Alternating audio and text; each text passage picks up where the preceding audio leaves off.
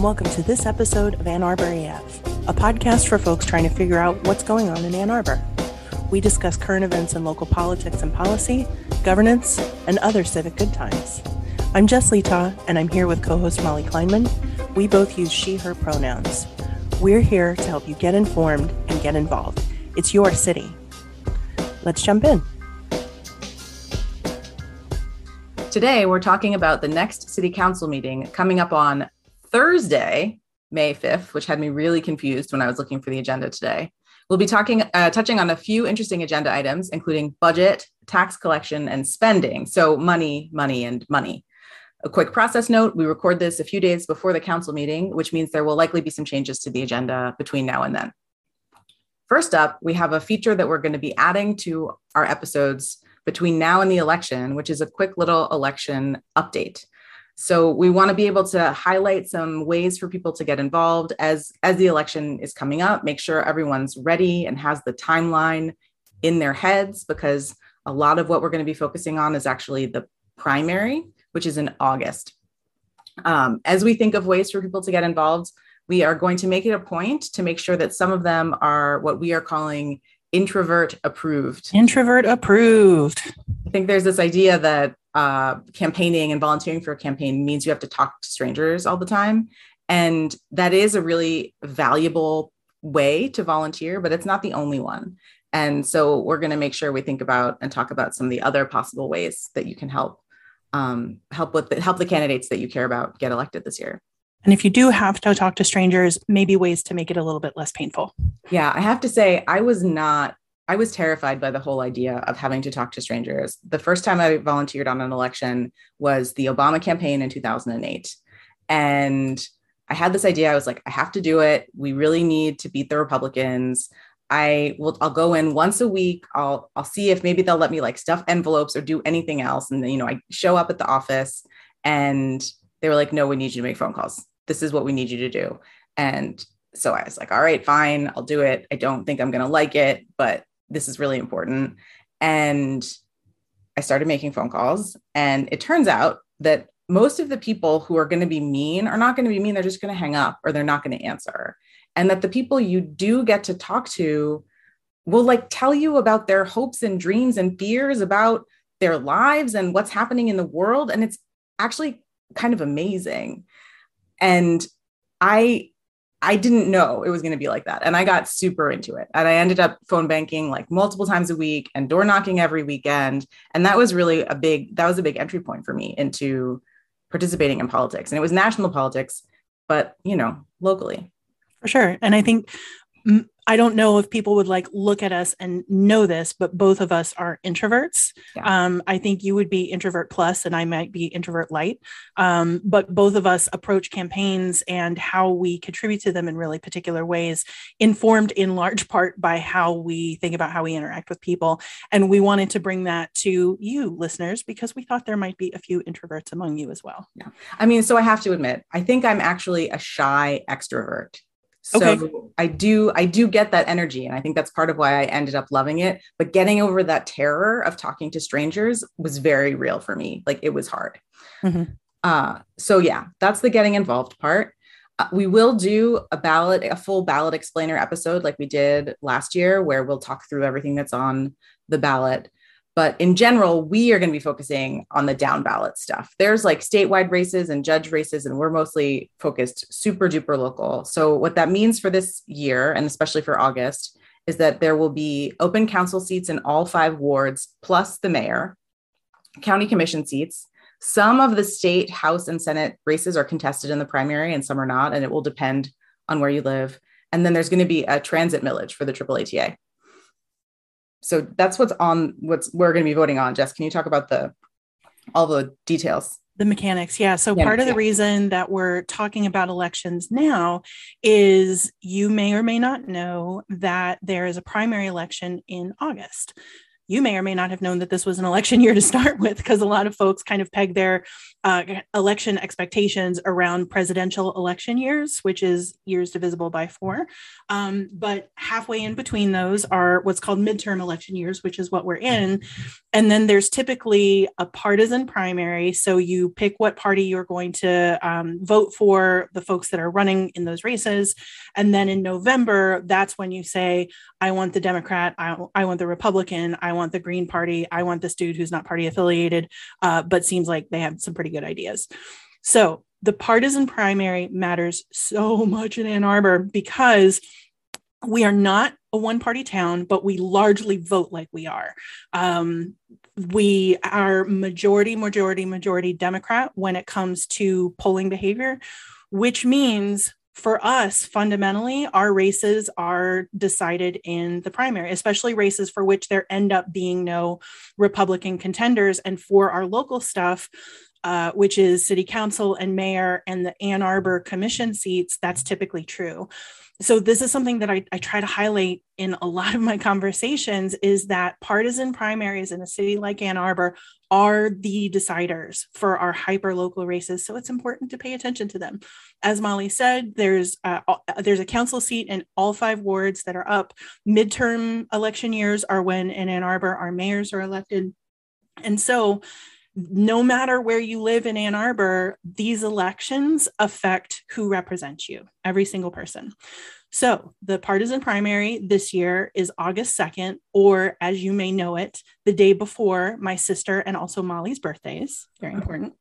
Uh, so, the voting that is election day, but because we now have absentee voting and thanks michigan no reason absentee voting you can actually start voting several weeks before up to and including june 23rd so starting june 23rd you can vote by mail or at the city clerk's office. Um, by mail you'd probably want to do up to maybe the week before and then after that you'd probably want to deliver your ballot to the city clerk's office as, uh, when it comes to voting in person, you can vote at the city clerk's office up to the day before election day. And then on election day, you go find your polling place, you cast a vote, you get a sticker. The sticker is very important. If you're not sure whether and where you're registered to vote, you can check that on the Secretary of State's website, and we'll drop a link to that in the show notes. Molly, did I miss anything that people need to know?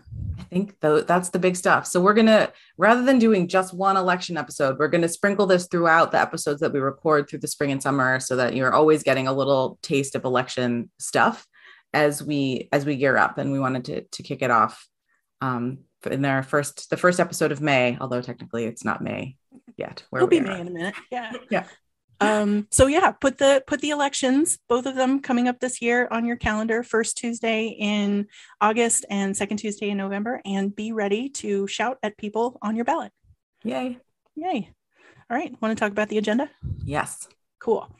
All right, we had a couple of consent agenda items that we wanted to say a couple of things about. I'm going to start with CA10, which is the resolution to assess certain delinquent municipal utility charges as a tax and ordering collection thereof. There is almost nothing special about this. It's a standard action where certain overdue bills are switched from being considered as bills to being added to the property tax and assessed that way. This is supported by the city charter. And in terms of timing, it looks like uh, the city is getting ahead of the July tax roll. I wanted to talk about it because the agenda item talks about resources for folks behind on their utilities. And my hope is, and it, I'm speaking this to existence or it already exists, I'm just like, yay, my hope is that it's a robust process for connecting those people to those resources. So, for example, in the resolution, one of the resources that they name is the Barriers Busters, excuse me, the Barrier Busters program, which has processes and resources for helping folks get up, caught up on their bills. But it really needs a social services advocate to work with the residents to complete the process. So is, is that connection made? Is the city connecting you to the social services person that's connecting you to barrier busters and walking you through that? That's my question. So I know actually a tiny bit about the Barrier Busters program, which is that it's mostly administered through various nonprofits and agencies in the city. I think with the idea that those organizations are equipped to provide some of that support to people who need it. So I, that's part of it That's fine. I'm I'm coming at this from uh to, I, I saw this actually and called a couple of people who I know have had trouble in the past and I, mm. I said I don't need to know everything about your circumstance but I know that you participated in Barrier Busters and I'm curious about your experience. And just the two people that I talked to said that they found it difficult. Yeah. Um, and so I I am delighted that Ann Arbor is well resourced enough that we do have these resources available. And overall, the total dollar amount is relatively low. And looking at the bill, the parcels for the bills that are being assessed, a lot of them are not individuals. Like there are a bunch of folks at Briarwood Mall that owe money. There's a one of the biggest bills, maybe the biggest bill in the city.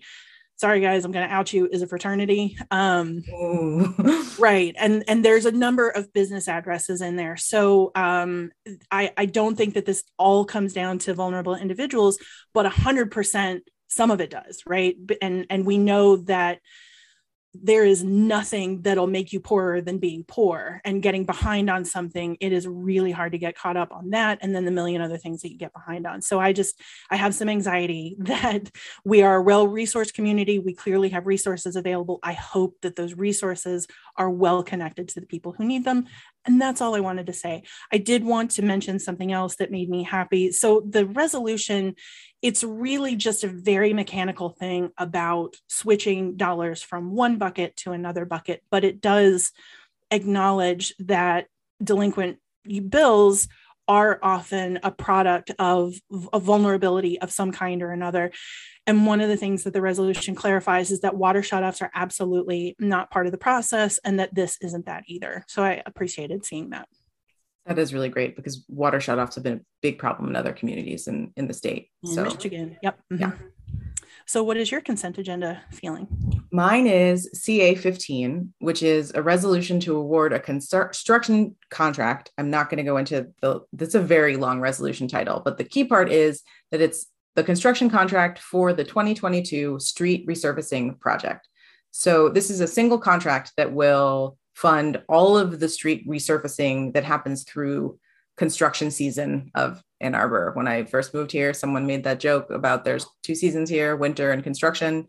And so this is the funding for construction season, specifically for the roads. And the only reason I wanted to bring this up is because right there in the name of the resolution is all of the different funding sources that are that we will be tapping in order to fix our roads few weeks ago when we were talking about the ARPA funds, these special funds from the federal government for pandemic relief. There was a uh, proposed amendment that would have taken funding that we were the city was planning to use and ultimately decided to use for a basic income pilot to give to some of the people who've been hit hardest by the pandemic and put it into the road fund to fix to fix the roads and one of the one of my big objections was that there are already many sources of funding for the roads. And then here we are, we've got them deli- like just listed out for us. So there's the Street Bridge and Sidewalk Millage Fund. There's the Local Street Fund, which is for traffic calming. There's the Sidewalk Construction Millage Fund. There are county road millage funds, a stormwater fund, a sewage disposal fund, a water supply system fund, and then uh, another water, maybe those are the same water supply system funds. So, and the, all of these funds are going into road construction. None of these funds can be used for a basic income pilot. They can only be used for the roads or things related to the roads, like the sewage system. So I just, this just felt like the perfect outline of what we were talking about when we were trying to say, you can fund the roads in other ways. You cannot fund basic income any other way. Meanwhile, it's also great that we're going to be spending about $8 million, $8.5 million fixing the roads this year. And there's there are a lot of if you want to see the maps of what all's getting fixed up you can get to that through the, the council agenda item. There's some new sidewalks getting built. That always makes me happy. But that's really that was really why i wanted to talk about this Yep, we we've brought up that the the roads and basic income thing. I think every episode since it happened, you and I both had some sensitivities about that. It yeah. was that it happened, but it was also it felt like bad process and a million different things. So I'm I'm glad you brought this one up. Yeah. Mm. Speaking of bringing things up again, I want to talk about DC2, which is the resolution for the city of Ann Arbor. Anyway, it's the NACA one. Um, so wait, but what's NACA? I know, I know. So if you listen to our episode last time, you know a little bit of what I'm getting ready to say. NACA is the Neighborhood Assistance Corporation of America. They have a program enabling uh, lending to low and low middle income households for mortgages. So they really remove or reduce a lot of the barriers. They make funding available. They work with investors in particular way. And so it is a way for people to access home ownership that might otherwise be really challenged to do so or not able to do so at all. The resolution in particular directs the city administrator to look into this organization and its programs, and if it's determined to be relevant and useful, to support communications to Ann Arbor employees and its residents about the organization and its programs, to facilitate messaging to city union representatives, and to allow NACA workshops on city properties pending a safe determination to do so re COVID. Where did this come from? Ward 3 resident Brian Chambers wrote a white paper analyzing Ann Arbor's middle income needs that culminates in the uh, essentially conclusion that home ownership is the most direct, most efficient, most productive way to get at uh, solving those issues. And the call to action is really for the area's largest employers and labor organizers to support NACA. This was brought up in the last city council meeting and postponed. So now it's back. I will refer you to our last episode for the long bit of thoughts that I had on this. Essentially, what I took aim at is home ownership as a means of accomplishing housing. Uh, I, what I wanted to do really was draw this distinction between homeownership and housing, and working on one is not necessarily the same as working on the other. I just wanted to make that really clear, and I drove that home point home a lot. This time, I want to dunk a little bit harder on council sponsoring a program from a specific nonprofit if you want to explore and promote homeownership as a means of reducing wealth gaps in Ann Arbor and Washtenaw County, I, I think that that's a conversation worth having. Although I did just come across a book yesterday by a lady named Jenny Schuetz, who wrote a book called Fixer Upper. It's essentially a systemic analysis of housing issues in the country and I can't wait to read it. I couldn't get my hands on it in time for this episode, but uh, fortunately, today is Independent Bookstore Day. So it is a great day to order Fixer Upper if anybody else wants to do that too. And Jenny Schuetz, who's my new best friend and doesn't know how much she agrees with me, one of her chapters is that homeownership should be only one income, or excuse me, only one component of a family's wealth. And I agree with that really hard. So, my politics around wealth generation aside, if the city wants to promote homeownership as a larger part of its policy and strategy goals, please do it. Focusing on NACA in this way feels really inappropriate and kind of icky to me. And we don't see any other nonprofit get singled out for this kind of focus, including community cornerstones like the United Way, who, by the way, already promote, promote NACA locally or the Habitat for Humanity, or nonprofits that the city already ha- regularly contracts with, including the Community Action Network of Ann Arbor and Avalon Housing. We work with these organizations all the time, and we do not promote individual organizations for a lot of really good reasons because government should not be in the business of promoting single businesses. And NACA, while a nonprofit, is also a business. Lending municipal energy and by, extended, by extension municipal credence to a single nonprofit and one single program to me feels distorted and really misguided. It makes a ton of sense. Yeah. So if we want to work on home on home ownership let's work on home ownership really not a fan of this NACA resolution and if it ended up not passing i would be okay with it if it ends up passing it's just a series of directions to the city administrator. It, it's not anything about like what would get implemented out of it. So I'm, uh, I, I have medium feelings, but not huge feelings. Like I don't love it, but what did we say, Molly, last time? We're aggressively fine. Aggressively fine. Yes. So it's fine. It's fine, but I don't love it. and I really don't love that we're shining a light on one nonprofit and one program. I think that there are other ways to accomplish our community's goals than that kind of action. Yeah. Speaking of goals. Yeah, the big one. So next up is PH 8, so Public Hearing 8, which is the resolution to adopt the Ann Arbor City budget and related property tax millage rates for fiscal year 2023. This is the this is step one of part one of two of adopting the budget for next year. So this is the public hearing. The actual vote will happen at the next city council meeting. They are required by, I think, the charter, or maybe it's the state even, to pass the budget within in May. And so we're on time to do that. So we're talking about the budget. You may recall that last year we talked a lot more about the budget. And I thought, we thought that we would be talking more about the budget in general because we keep saying that budgets are moral documents and that a lot of the issues that we come up against throughout the year, if there's a, a specific purchase that we don't like, like tasers for the police department, those actually, the votes on those specific th- spending things are not really the opportunity to to fight back. The opportunity was months earlier when the budget was being adopt, decided upon, and you know, let's not budget for tasers next year, as one example.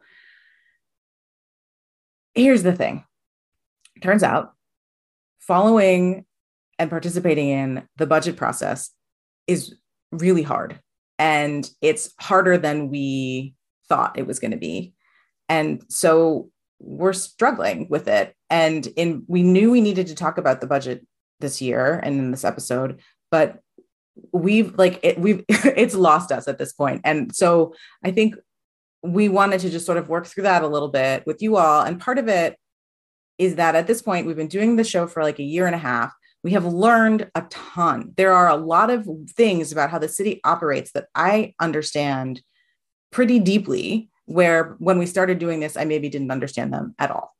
And I would have thought that the budget would be one of those things where we would be a lot more confident at this point. It's the second time now, like second time around with the budget, we would know what to tell you and we would know what's going on. And we just don't. And part of it was bandwidth this year. We didn't track it as closely. We didn't try to track it as closely.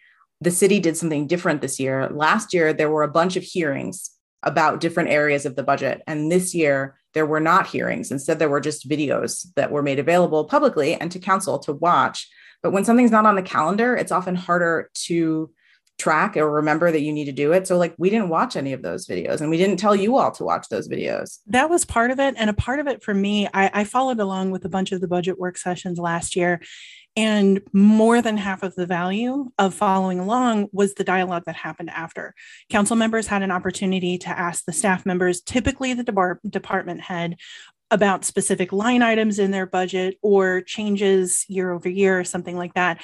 And I felt like I got so much context and color from those conversations part of me didn't bother with watching the budget presentations this year because I was like, I, I don't actually know if I'll understand what I'm looking at without that dialogue. Yeah, that's totally part of it.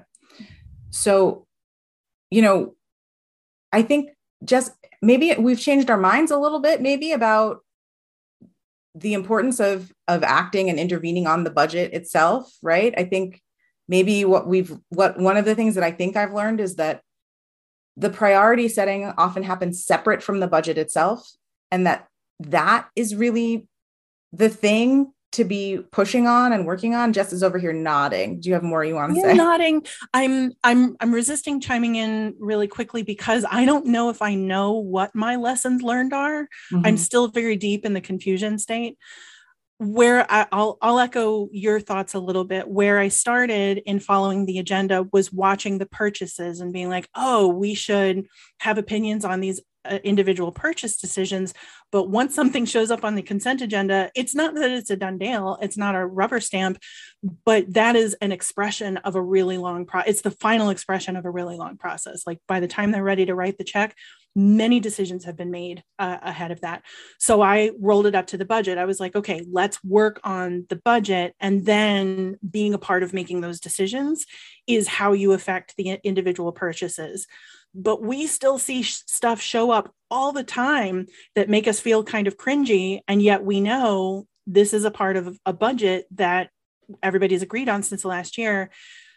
And I was telling Molly in our preparation conversation for this episode before we started recording, I get real hesitant when the impetus to do something gets governed by wait do it bigger. Wait do it bigger. And or wait do something else first. That that's really what gives me cause. Like you were saying like you can't you can't fix x until you fix y. You can't right. fix y until you fix z. And then yeah there's this feeling of like you're there's always something bigger you need to fix in order to get to the problem you are trying to fix. Right. And I, I think that's kind of why I'm in my confusion state because I actually do believe that. And where I'm at is I think our policy and strategy documents aren't totally in service of our values and the future that we want to see yet. We have left ourselves enough latitude that we are buying electric pickup trucks, which Molly did a really nice job telling us in the last episode why this doesn't necessarily hit uh, all of our goals or fulfill all of our values. So I do think actually that we have additional work to do on our strategy and policy documents because not only the budget is a moral document, but it is also an expression of the priorities that we've said we have. So, in things like the policy agenda, A2Zero, Vision Zero, I think we've got room to get a lot more specific and ambitious about what we're asking for. And until then, maybe asking the budget to do it is not the right ask. And I'm saying that with a question mark because I'm not totally sure. Right. Because I mean, so last year, I think I think sometimes we end up in this situation where the budget is not a reflection of what we say our priorities and values are. And that's where some sort of public attention can be valuable. So for example, last year, the city adopted the Moving Together Towards Vision Zero plan. In that plan was a pretty ambitious recommendation around doing what are called quick build projects. So, projects that can make the road safer, uh, often for everyone, without totally rebuilding the entire road. You repaint it, you put in some some vertical elements and you can you can improve you can slow down speeds and improve safety but there was nothing in the budget for it. And uh, Councilmember Briggs successfully brought an amendment to get some funding in there for some quick build projects. And we just saw the draft plans for those quick build projects at Transportation Commission. So they're now they're happening. If she hadn't brought that amendment, it would have been an unfunded mandate. And so I I do think we have to be making sure that the things we say are our values are represented in the budget I'm just still not totally sure how or when. Mm-hmm. And another thing that we talked about is how much of this difficulty is by design. Mm-hmm.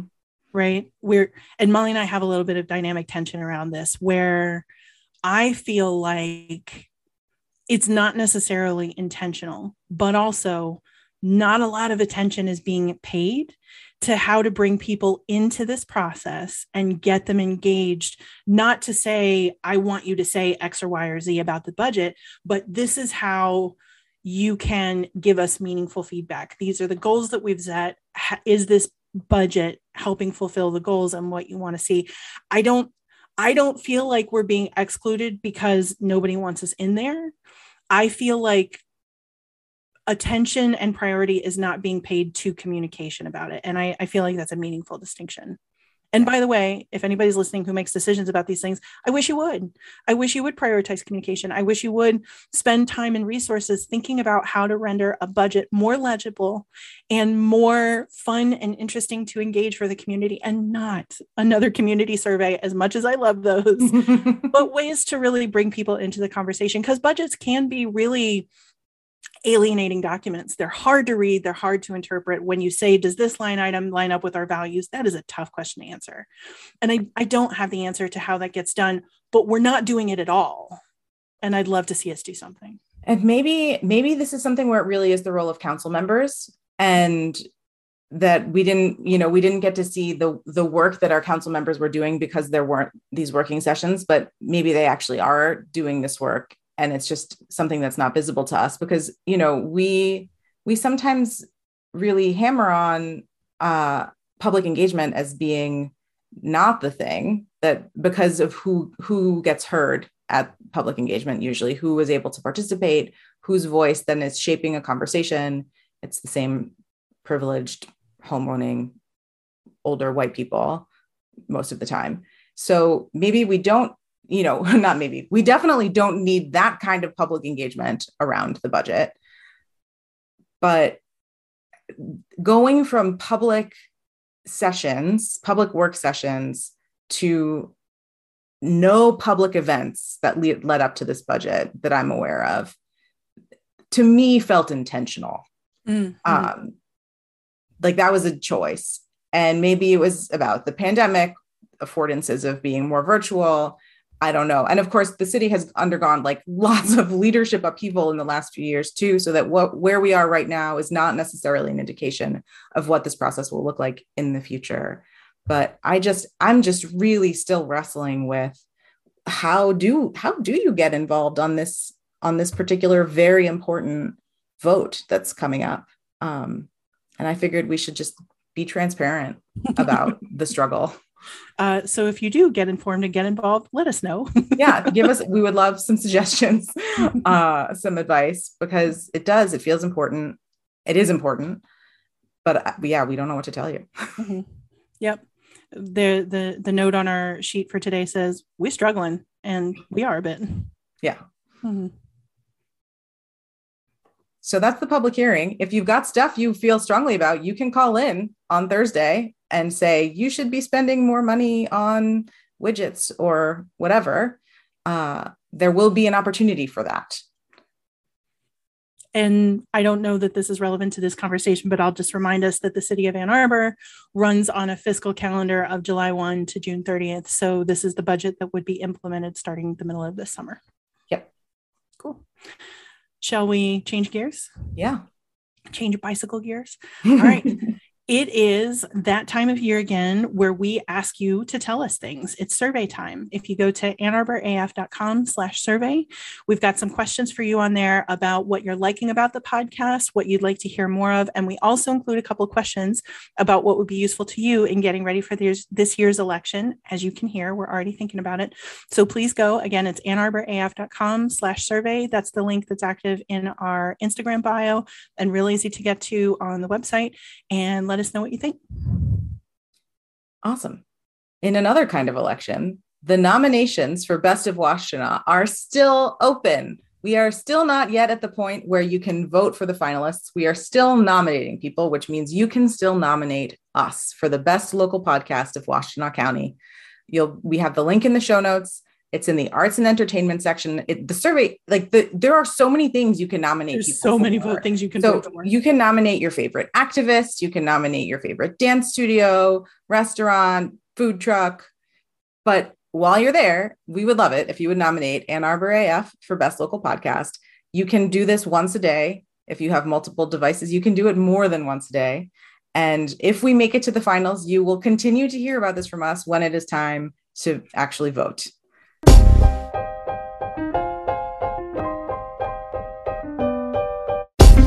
And that's it for this episode of Ann Arbor AF. Come check out past episodes and transcripts at our website, annarboraf.com. Keep the conversation going with fellow Ann Arbor AFers on Twitter at the A2 Council hashtag and Facebook in the Ann Arbor Housing for All group. And hey, if you want to send us a few dollars at ko-fi.com slash Ann Arbor AF, to help us with hosting, we always appreciate it. We're your co hosts, Molly Kleinman and Jess Letaw, and thanks to producer Scott Trudeau. Theme music is I Don't Know by Grapes. You can reach us by email at annarborafpod at gmail.com. Get informed, then get involved. It's your city.